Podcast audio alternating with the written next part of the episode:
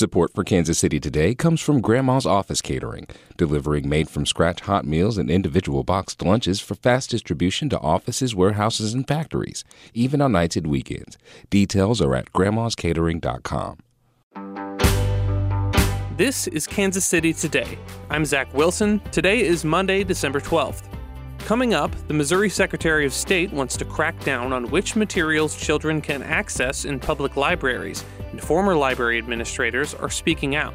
I think asking librarians to find a middle ground is tantamount to asking a doctor if it would be all right to scale back the Hippocratic Oath so that they're allowed to first do a little bit of harm before they move on. But first, some headlines. All Missourians over 21 are now able to possess and use cannabis products after a new state law went into effect last week. But some users may prefer to keep their medical marijuana cards. According to the Missouri Department of Health and Senior Services, medical card holders will continue to pay a tax rate of just 4% on each cannabis purchase. Meanwhile, between state and municipal taxes, recreational users will pay as much as 9%. The amount of marijuana Missourians can possess in a 30 day period also depends on whether they are a card holder. For medicinal users, 6 ounces of marijuana is the limit, while everyone else can only buy half of that amount. Some dispensaries around the state are also offering subsidies and shorter wait times to medical patients. Missouri lawmakers are considering dozens of bills dealing with education when they return to Jefferson City in January. As KCUR's Jodi Fortino tells us, many of them deal with race and gender. At least four bills would restrict transgender athletes from playing on the sports teams that align with their gender. Several so called Parents' Bill of Rights are seeking to give parents the right to review all kinds of school materials and opt out of lessons. Republican Senator Denny Hoskins of Warrensburg introduced a bill that would prevent the State Board of Education from allowing divisive concepts in schools. Similar bills have sought to restrict teaching about race and gender. The new legislative session begins January 4th, but many pre filed bills never get a hearing. More after this. You listen to Kansas City Today every day because we're your local, reliable news source. You take us seriously. But now it's time to have some fun. Join us at our annual benefit, Radioactive, on June 14th. NPR's All Things Considered host Ari Shapiro is the featured guest at this party, and it's gonna be bumpin'. You gotta be there. Sponsorship packages and ticket information are available at kcur.org slash radioactive. Missouri Secretary of State Jay Ashcroft has put together a proposal that would require the state library to certify how all libraries add to their book collections as a condition of receiving state funding. The rule also bars the use of state funds to buy any book deemed to appeal to the quote, prurient interests of any minor. Additionally, it would prevent age inappropriate materials from being displayed in areas used by young people. All this is creating a stir among librarians who are speaking out against the proposal, which is now open to public comment. Steve Kraske was joined by two librarians to discuss the topic on KCUR's Up to Date Steve Potter, retired director of Mid Continent Public Library, and Karen Hicklin, former director of the Trails Regional Library, which covers Johnson and Lafayette counties on the Missouri side of the state line. So, Steve uh, Potter, what do you make of this proposal? Well, you know, it, it really is very interesting. I mean, we kind of feel like this is government overreach. I think you did a nice job of outlining it. But when you talk about things like um, having a collection development policy in place, all 150 libraries in Missouri already have one.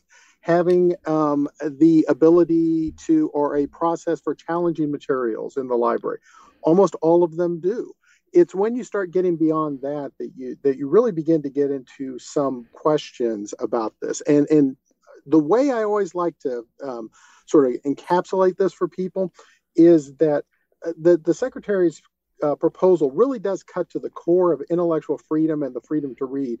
And i think the proposal is something that really can't be easily tweaked um, because he really is hitting at the core of what it means to be a librarian I think asking librarians to find a middle ground is tantamount to asking a doctor if it would be all right to scale back the Hippocratic Oath so that they're allowed to first do a little bit of harm before they move on. Hmm. And and this is just completely unworkable for libraries. Karen Hicklin, I'm wondering what you're thinking about this idea. Well, I I believe that Secretary Ashcroft uh, once again, is reaching too far and trying to take the control that librarians have traditionally given to parents as to what their child could read and what they should be exposed to. They're taking that option away um, from parents. So many parents have different approaches to explaining sensitive issues to their children. I have known parents that wanted their children to be exposed to uh, to anything that they thought would answer the questions that the kids had. The kids had a question, they wanted it answered, and they wanted the books and other resources to be able to do that with. We have other parents that um, that prefer to discuss sensitive issues uh, at home with their kids, and that's absolutely fine. Libraries are public organizations. We are open to everyone in our community. We serve everyone in our community.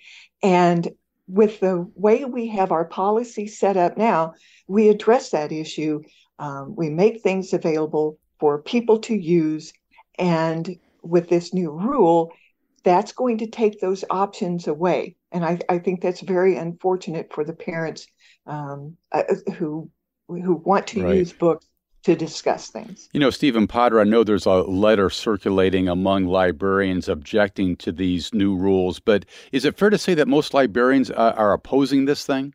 Um, Steve, I would be um, hard pressed to actually find um, librarians who are in favor but it is hard to say. I mean, a lot of librarians uh, don't uh, feel like it's difficult for them to come out and say, uh, you know, specifically because their state aid or their certification might be at risk. Now, the letter that you referred to, uh, drafted on November the 30th, is actually was actually signed by a number of retired librarians. Mm. Uh, several of us feel like we we have a little bit less, um, you know, skin in the uh, game, but still v- care very passionately about this.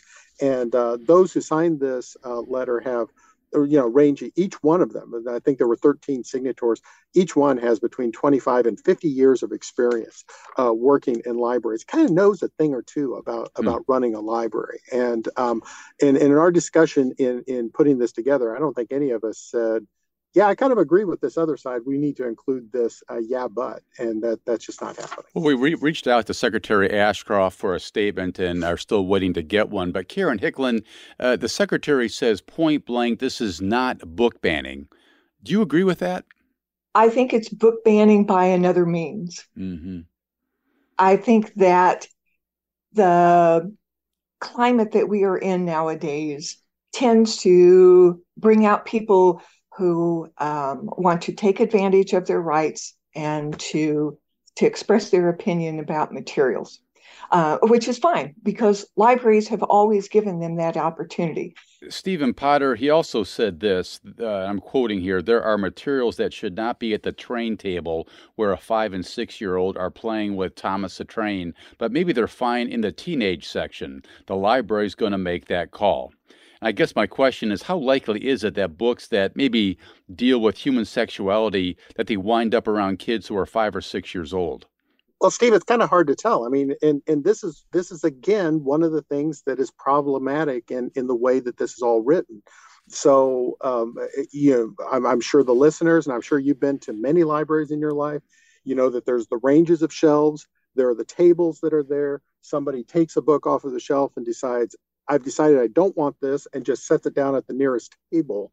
And and then at that point, have is there a book now that is exposed to children that appeals to their prurient interest? And to Karen's point, what is a prurient interest? Now, uh, you know, this is just my little aside that I always enjoy, but I remember back in third grade when all the third grade boys in, in my third grade class discovered National Geographic.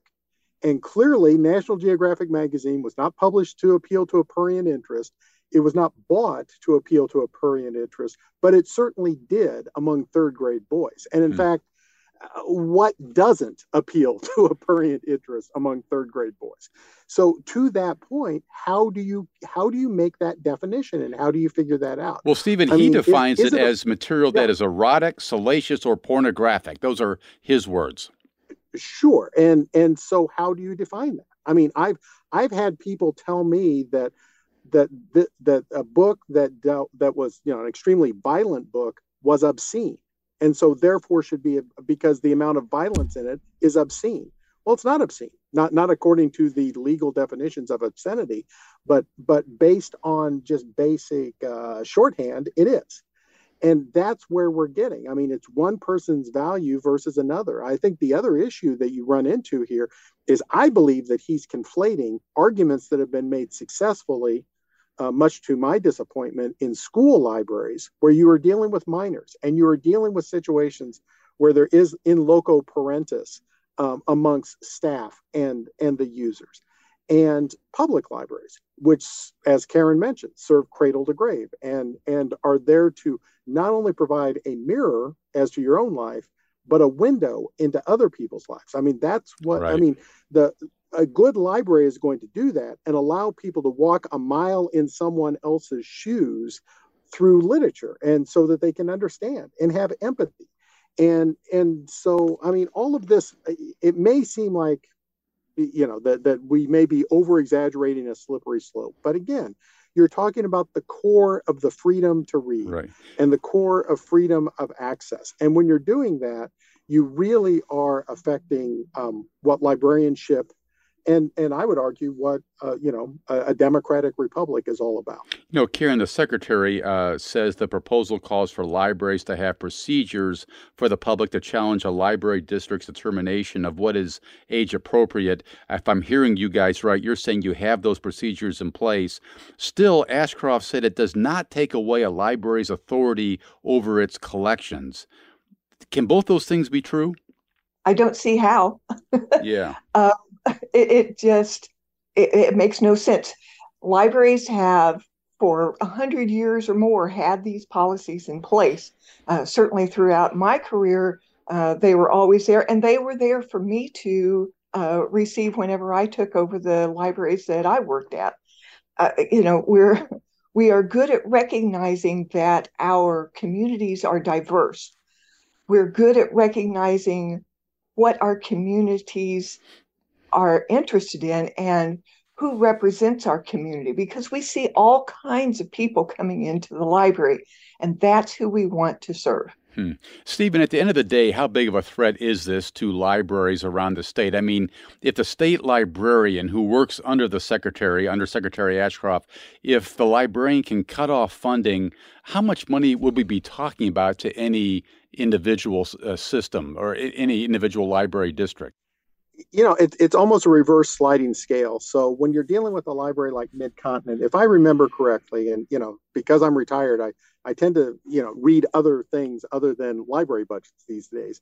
But as I remember, I I think Mid Continent state aid was around uh, three hundred thousand dollars out of about a sixty million dollar budget ballpark. Um, and, and but um, you know, some of the things that Mid Continent did during the pandemic like get mobile Wi-Fi devices and things like that because Midcontinent would not be eligible uh, for state aid and grants, they wouldn't have been eligible for those state aid and grant programs. So all of that additional help that came during the pandemic would be ineligible. But when you get to smaller libraries, and Karen may be able to talk a little bit more about that. Um, in fact, uh, we should just let Karen talk a little bit more about the impact on a smaller library in Missouri. What would that be, Karen? Well, for my library system, uh, which covers two counties, that was uh, at last count about $50,000 a year. Uh, I used to be the library director in Livingston County, which is in Chillicothe.